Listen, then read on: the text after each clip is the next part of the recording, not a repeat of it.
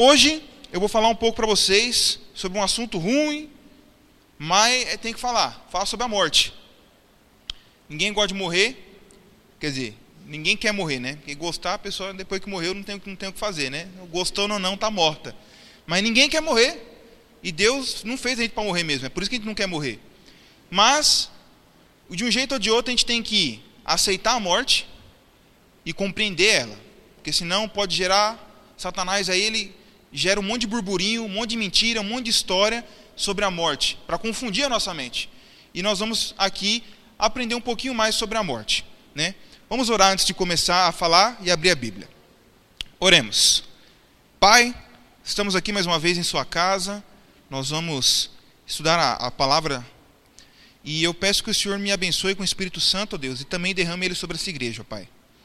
Tanto a mim que vou passar a palavra, ó Deus, que o Senhor possa me usar, quebrar o meu orgulho, ó Deus, remover os meus medos e fazer com que eu diga somente aquilo que o Senhor quer que eu fale, ó Pai. Tire todas as minhas opiniões pessoais e que aqui o Espírito Santo diga aquilo que ele quer que a igreja saiba, ó Pai. É o que eu te peço, em nome de Jesus. Amém. Ok. Bem, para falar de morte, a gente tem que começar falando de vida. Vamos fazer o processo contrário. Vamos Gênesis, no capítulo 2. Como foi formada a vida? No livro de Gênesis, no capítulo 2, o versículo 7, diz o seguinte: Então formou o Senhor Deus ao homem do pó da terra, e lhe soprou nas narinas o fôlego divina de vida, e o homem passou a ser alma vivente. Veja que interessante. O homem não passou a ter uma alma vivente, ele passou a ser uma alma vivente. Você não tem uma alma. Você é uma alma. É isso que Gênesis diz aqui. Então, uma alma é igual a uma vida. Por exemplo, eu posso muito bem dizer aqui, ó, nós estamos aqui na igreja e temos mais de 40 almas aqui hoje. É correto eu dizer isso, não tem problema nenhum. É? Não quer dizer que tem 40 espíritos vagando, não. 40 almas, eu sou uma alma, Edivaldo é uma alma, o Rubens é uma alma, o Êxodo é uma alma. Você, cada um de vocês aqui é uma alma. É o que a Bíblia fala. Você, quando Deus criou Adão e soprou na narina dele o fôlego de vida, ele passou a ser uma alma e não a ter uma alma. Tem um exemplo que é dado muitas vezes quando a gente vai tentar explicar, é como se fosse a luz, né? Você tem a lâmpada e a energia. Se você tiver só a lâmpada e não tiver energia, você não tem luz. Se você tiver só energia sem a lâmpada, você também não tem luz. A luz, né, essa luz elétrica que nós temos aqui, no caso, né, é a junção da lâmpada com a energia elétrica. Só lâmpada não tem luz, só energia elétrica também não. Então, mais ou menos esse exemplo aí para deixar ilustrado. Então, o que nós temos em mente aí que alma é o ser humano. O ser humano é considerado uma alma. E temos exemplos disso na Bíblia. Vamos ler aí o livro de Ezequiel no capítulo 18. Abra a Bíblia de vocês em Ezequiel, um pouquinho mais para frente aí. Capítulo 18 de Ezequiel. O versículo 4. Versículo 4 do capítulo 18 de Ezequiel diz o seguinte: Eis que todas as almas são minhas, como a alma do Pai, também a alma do Filho é minha. A alma que pecar, essa morrerá. Aqui traz uma informação importante, que tem o um pessoal que diz que quando você morre, o seu espírito fica vagando. Tem várias teorias, né? Tem gente que diz que você vai para o céu. Diga, Neide. Ezequiel 18, versículo 4. Capítulo 18, versículo 4.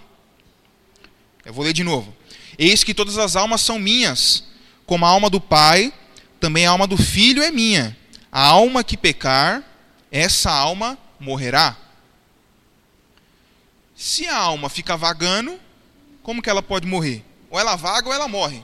Ou ela volta para Deus, ou o que acontece? E aí? Entenda, o que volta para Deus não é a alma, é o fôlego de vida. A alma é você, sou eu.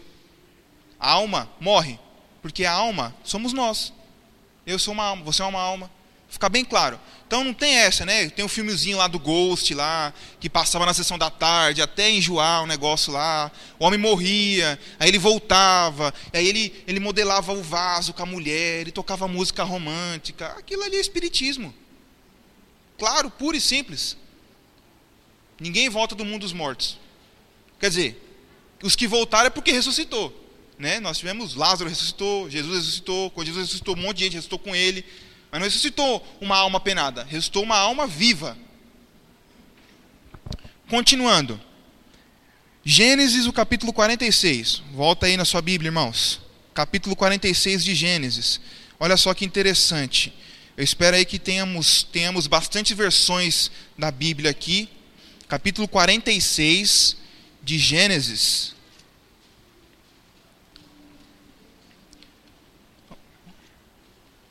Se não tiver, também não vai ter problema. Vou ler como está aqui na minha. E vamos ver como está na dos irmãos aí.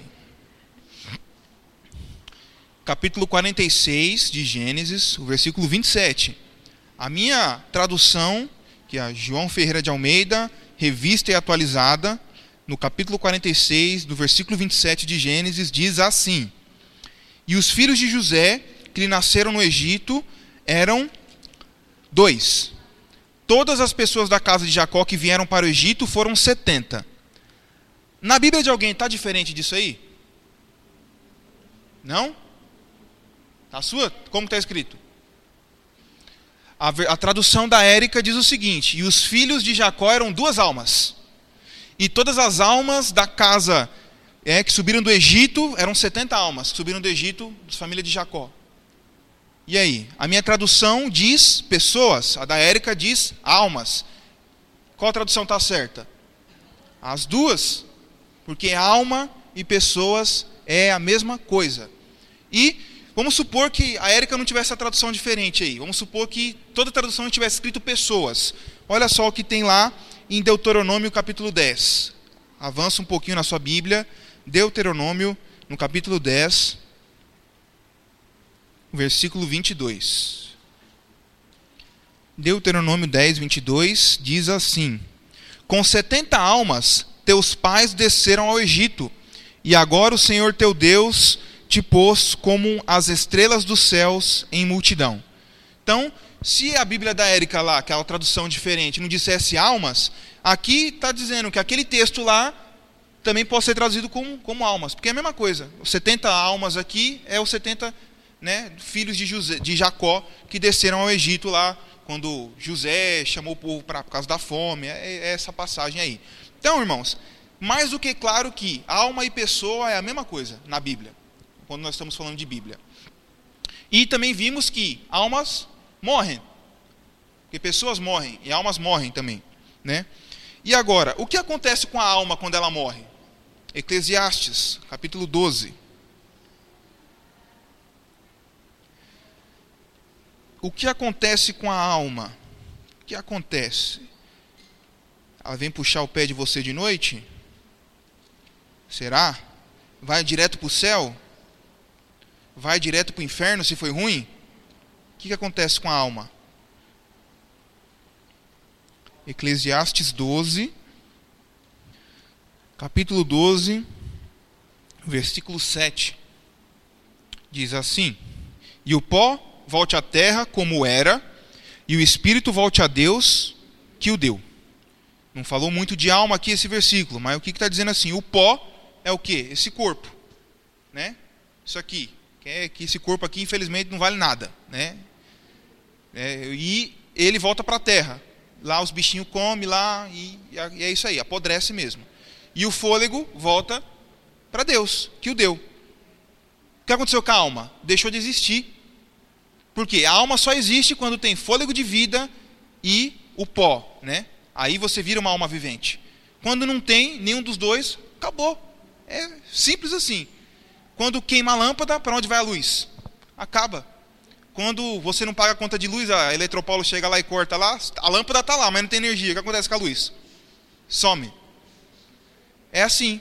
Quando você morre, acabou. A alma deixa de existir. E temos mais versículos para falar sobre isso aí. Ainda no livro de Eclesiastes, agora no capítulo 9, vamos pegar o versículo 5. Olha só. Capítulo 9 de Eclesiastes, versículo 5. Ó. Porque os vivos sabem que hão de morrer, mas os mortos não sabem coisa nenhuma. Nem tampouco terão eles recompensa porque a sua memória jaz no esquecimento. Amor, ódio, inveja, para eles pereceram para sempre. Não tem eles parte em coisa alguma que se faz debaixo do sol. Vai, pois, come com alegria o teu pão e bebe gostosamente o teu vinho, pois Deus já de antemão se agrada das tuas obras. O que isso aqui quer dizer? Migão, aproveite enquanto você está vivo. Depois de você morrer, Acabou. Se morreu com Deus, amém. A gente vai falar um pouquinho mais do que acontece com quem morre com Deus e quem morre sem Deus. Mas enquanto você está aqui, aproveita a sua família. Enquanto você está aqui, aproveite seus amigos. Enquanto você está aqui, aproveita, come, bebe. Não é para exagerar também, encher a cara de, de pão e de vinho, né? Que é a expressão que está aqui. Comer até explodir, beber até. Não. Né? Esse vinho aqui não é vinho alcoólico, não, tá? O tema hoje não é esse, mas só para deixar claro. Não é, não é vinho alcoólico, não. Aproveita enquanto você está vivo, irmão. Fica com a gente. É, Eclesiastes, o, ele começa falando assim: vaidade, tudo é vaidade. E a vida é assim mesmo, a gente vive correndo atrás de coisas que não vale a pena. Às vezes são coisas boas, mas com excesso destrói isso. Trabalhar é bom. Se trabalhar demais, você perde o mais importante. Você perde o seu, de ver seu filho crescer, você perde o tempo com a sua esposa, você perde o tempo com seus pais. E o sábio Salomão diz o seguinte: come e bebe enquanto você está vivo. Aproveita a vida. Porque depois que você morrer, irmão, glória a Deus se você morrer em Cristo, que aí você vai ter vida eterna. Mas caso contrário, é choro e ranger de dentes, infelizmente. Versículo 10 diz o seguinte: só uma continuação. Tudo quanto te vier a mão para fazer, faze-o conforme as tuas forças, porque no além, né, esse além aqui é a palavra sepultura, né, é, para onde tu vais, não há obra, nem projetos, nem conhecimento, nem sabedoria nenhuma. É isso, irmãos. Depois que a gente morre, acabou. E outra coisa, esse negócio de dizer que tem que depois que você morre, a sua alma fica vagando, é inclusive, a gente chama isso de imortalidade da alma, né? Porque o seu é, vamos supor que a gente acreditasse nisso. O seu corpo morre, o seu espírito vaga, isso vai dizer que a sua alma nunca morre. Mas quem é a única pessoa que possui imortalidade? Vamos lá para 1 Timóteo, capítulo 6. 1 Timóteo, capítulo 6 o versículo 16. Eu vou ler o 15 também. 1 Timóteo, capítulo 6. Eu vou começar lendo a partir do versículo 15. Diz assim: A qual em suas épocas determinadas há de ser revelado pelo bendito e único soberano, o Rei dos Reis e Senhor dos Senhores, o único, único que possui imortalidade, que habita em luz inacessível e a quem homem algum jamais viu, nem é capaz de ver, a ele honra e poder eterno. Amém. O único que possui imortalidade é Deus. Quando eu digo que a minha alma fica vagando, que a minha alma isso, minha alma aquilo, eu estou dizendo que eu sou Deus. A Bíblia diz: o único que possui imortalidade é Deus. Quando nós viver, vivermos é, eternamente com Deus, nós teremos uma imortalidade derivada dele porque Ele nos permitirá. Então, irmãos, a Bíblia é muito clara. Nós somos uma alma, essa alma morre e o único imortal é Deus. Continuando aqui, né? É, é, nós tínhamos, né? Falando sobre seres humanos, nós tínhamos uma imortalidade derivada de Deus, derivada de obediência, e nos foi tomada. Gênesis, do capítulo 2 fala um pouco sobre isso. Vamos aí dar uma verificada. Gênesis capítulo 2. Gênesis capítulo 2, versículo 15. Não, 16. Capítulo 2, Gênesis, versículo 16, diz o seguinte: E o Senhor Deus lhe deu esta ordem: De toda árvore do jardim comerás livremente, mas da árvore do conhecimento, do bem e do mal, não comerás, porque no dia em que dela comeres, certamente morrerás. Então, Adão e Eva viviam em paraíso, eles tinham uma vida é, até então eterna, derivada de Deus, mas condicional.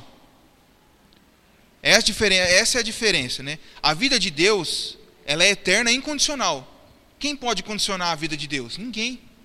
Ele é eterno, ou seja, ele sempre existiu e sempre existirá. Ele não depende de ninguém para isso. Eu, quando estiver no céu, e eu espero que esteja lá, em nome de Jesus Cristo, quando eu estiver lá, eu vou viver eternamente. Mas porque Ele permite que eu viva eternamente. Não porque eu tenho imortalidade em mim mesmo.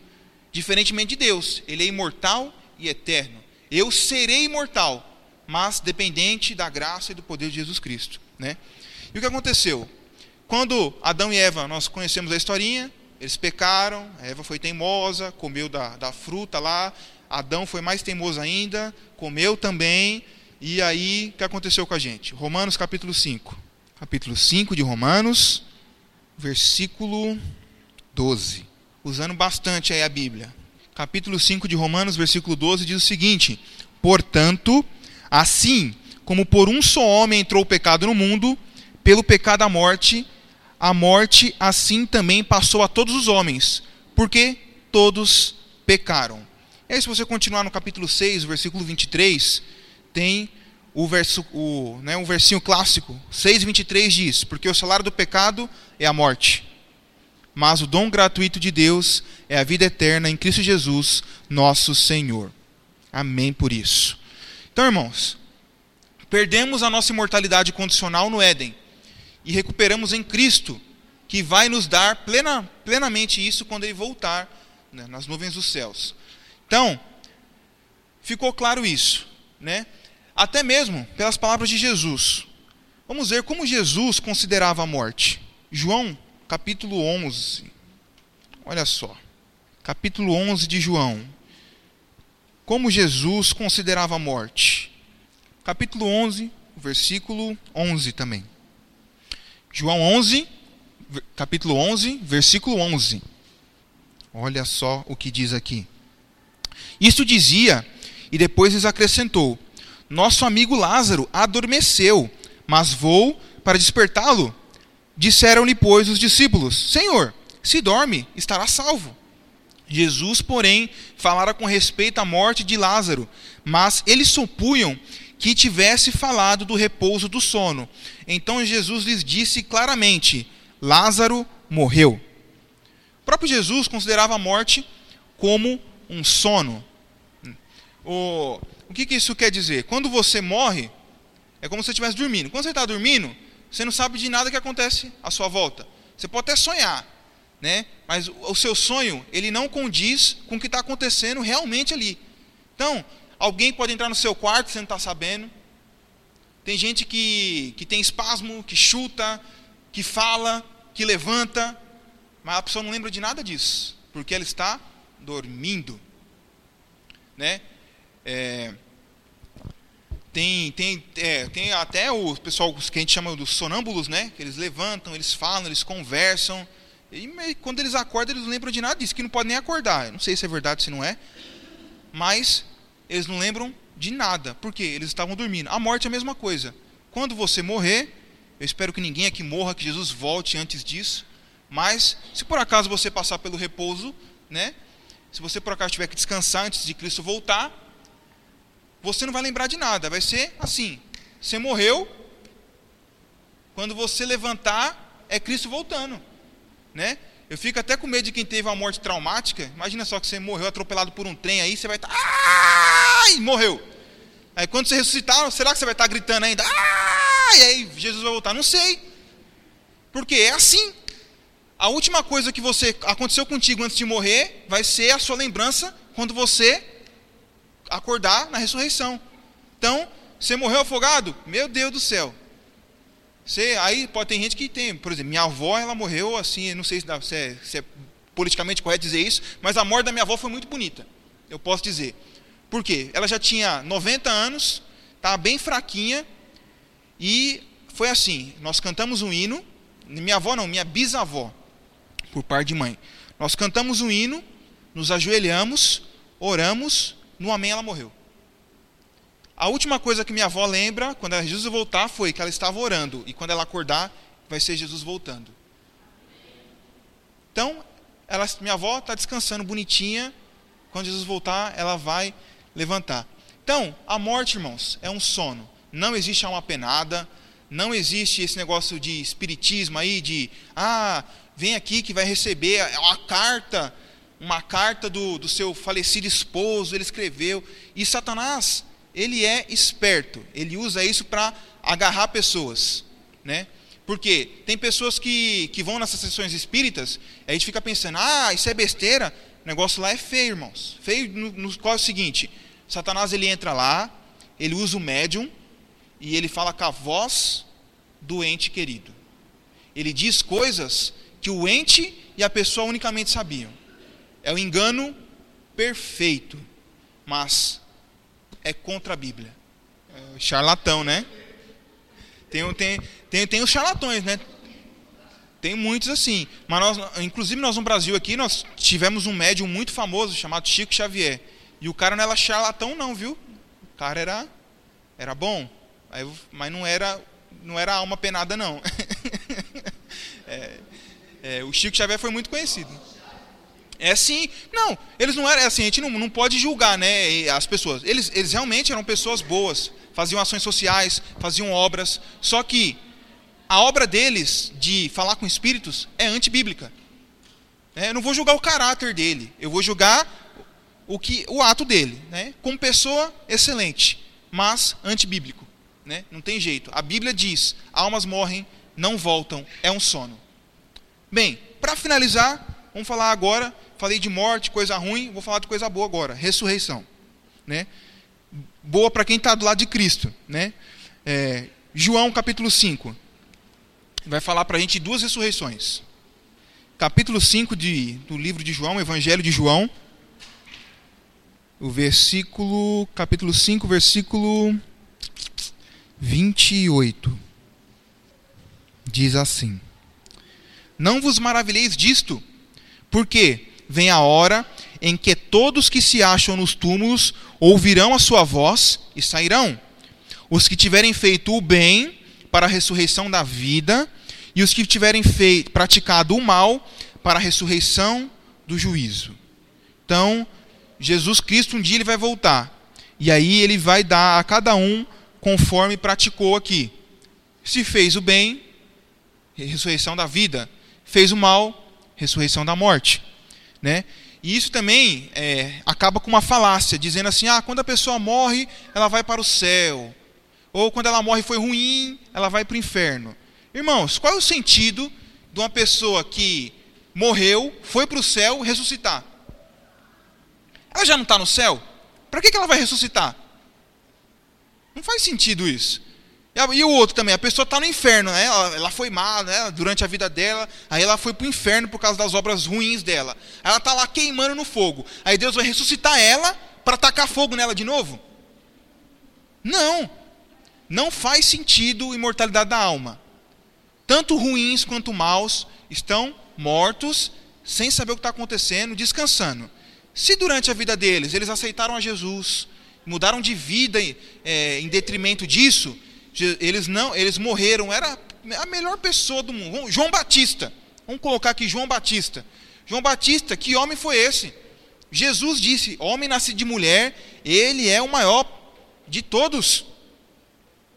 Foi degolado por causa de uma de um, sei lá, de um gosto pessoal de uma mulher. Eu quero a cabeça dele. O homem foi contrariado, matou, mas matou. Morreu e ele, irmão, não está no céu ainda. Ele está descansando bonitinho. Quando ele voltar, Jesus Cristo no caso, aí sim, João Batista ressuscita com cabeça e tudo e vai para o céu. Mas não faz sentido isso. A pessoa ir para o céu e depois tem que descer para ressuscitar. é uma doutrina, irmãos, errônea, mentirosa, falácia. E o último versículo de hoje que nós vamos ler está em 1 Coríntios, no capítulo 15. Para finalizar o nosso culto de hoje, vamos ler 1 Coríntios, capítulo 15. Essa aqui é a nossa esperança, irmãos. Capítulo 15 de 1 Coríntios, o versículo 51. Paulo escreve, escreveu, no caso, o seguinte: capítulo 15 de 1 Coríntios, versículo 51. Eis que vos digo um mistério: nem todos dormiremos, mas transformados seremos todos, num momento, num abrir e fechar de olhos, ao ressoar da última trombeta. A trombeta soará, os mortos ressuscitarão incorruptíveis, e nós seremos transformados. Porque é necessário que este corpo corruptível se revista da incorruptibilidade e o corpo mortal se revista da imortalidade. E, quando este corpo corruptível se revestir de incorruptibilidade e o que é mortal se revestir de imortalidade, então se cumprirá a palavra que está escrita: Tragada foi a morte pela vitória. Onde está a morte, a tua vitória? Onde está a morte, o teu aguilhão? O aguilhão da morte é o pecado e a força do pecado é a lei. Graças a Deus que nos dá vitória por intermédio de nosso Senhor Jesus Cristo. Portanto, meus amados irmãos, sede firmes, inabaláveis e sempre abundantes na obra do Senhor, sabendo que no Senhor o vosso trabalho não é em vão. Irmão, nosso trabalho em Cristo não é em vão. Temos que ter em mente isso. Se morrermos antes de Jesus voltar, e Paulo mesmo diz: morrer em Cristo é lucro. Amém por isso. Vamos aguardar Jesus Cristo dormindo, bonitinho na nossa sepultura. Agora, se nós não morrermos, imagina só que honra não passar pela morte e receber Cristo Jesus de braços abertos quando ele vier, sem ter que passar pela morte. Mas é aquela, irmãos, faça uma reflexão de vida. Em que grupo você está?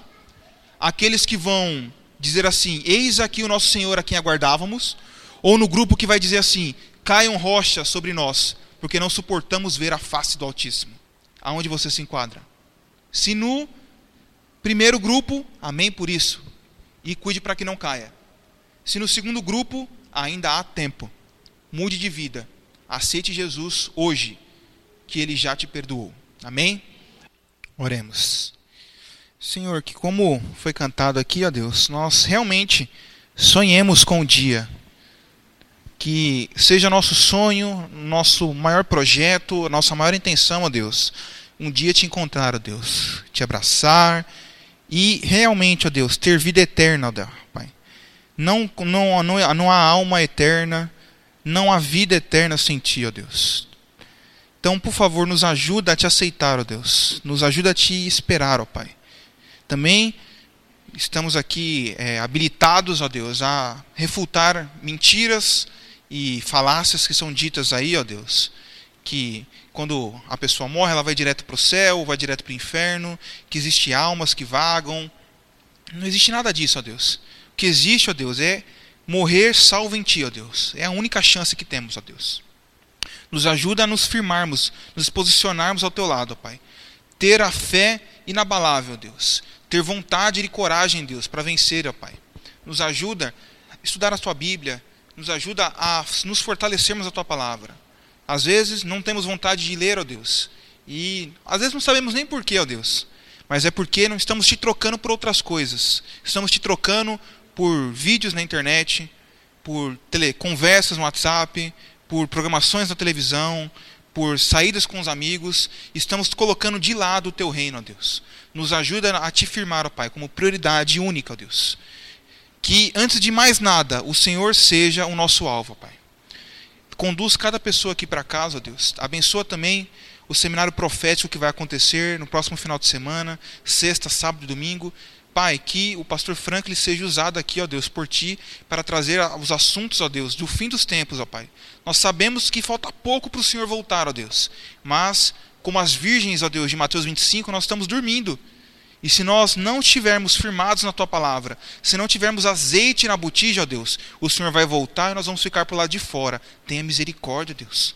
Nos ajuda a ser as virgens prudentes, aquelas que têm azeite, que têm o estudo da palavra, Deus. E quando o Senhor voltar, nós possamos entrar junto contigo, Pai. Então, esse seminário profético, ó Deus, é justamente isso. É ter azeite, ó Deus, é estudar a tua palavra, é estar prevenido contra as mentiras do mundo, ó Pai. Amanhã é um novo dia, na verdade já hoje. Então, que o Senhor possa abençoar, ó Deus, cada pessoa no seu trabalho, que ela possa ser um ponte de luz lá. Conduz cada um para sua casa, nós, nós estamos num mundo perigoso, que seus santos anjos façam a guarda e a proteção de cada um aqui. São bênçãos que eu te peço em nome de Jesus. Amém.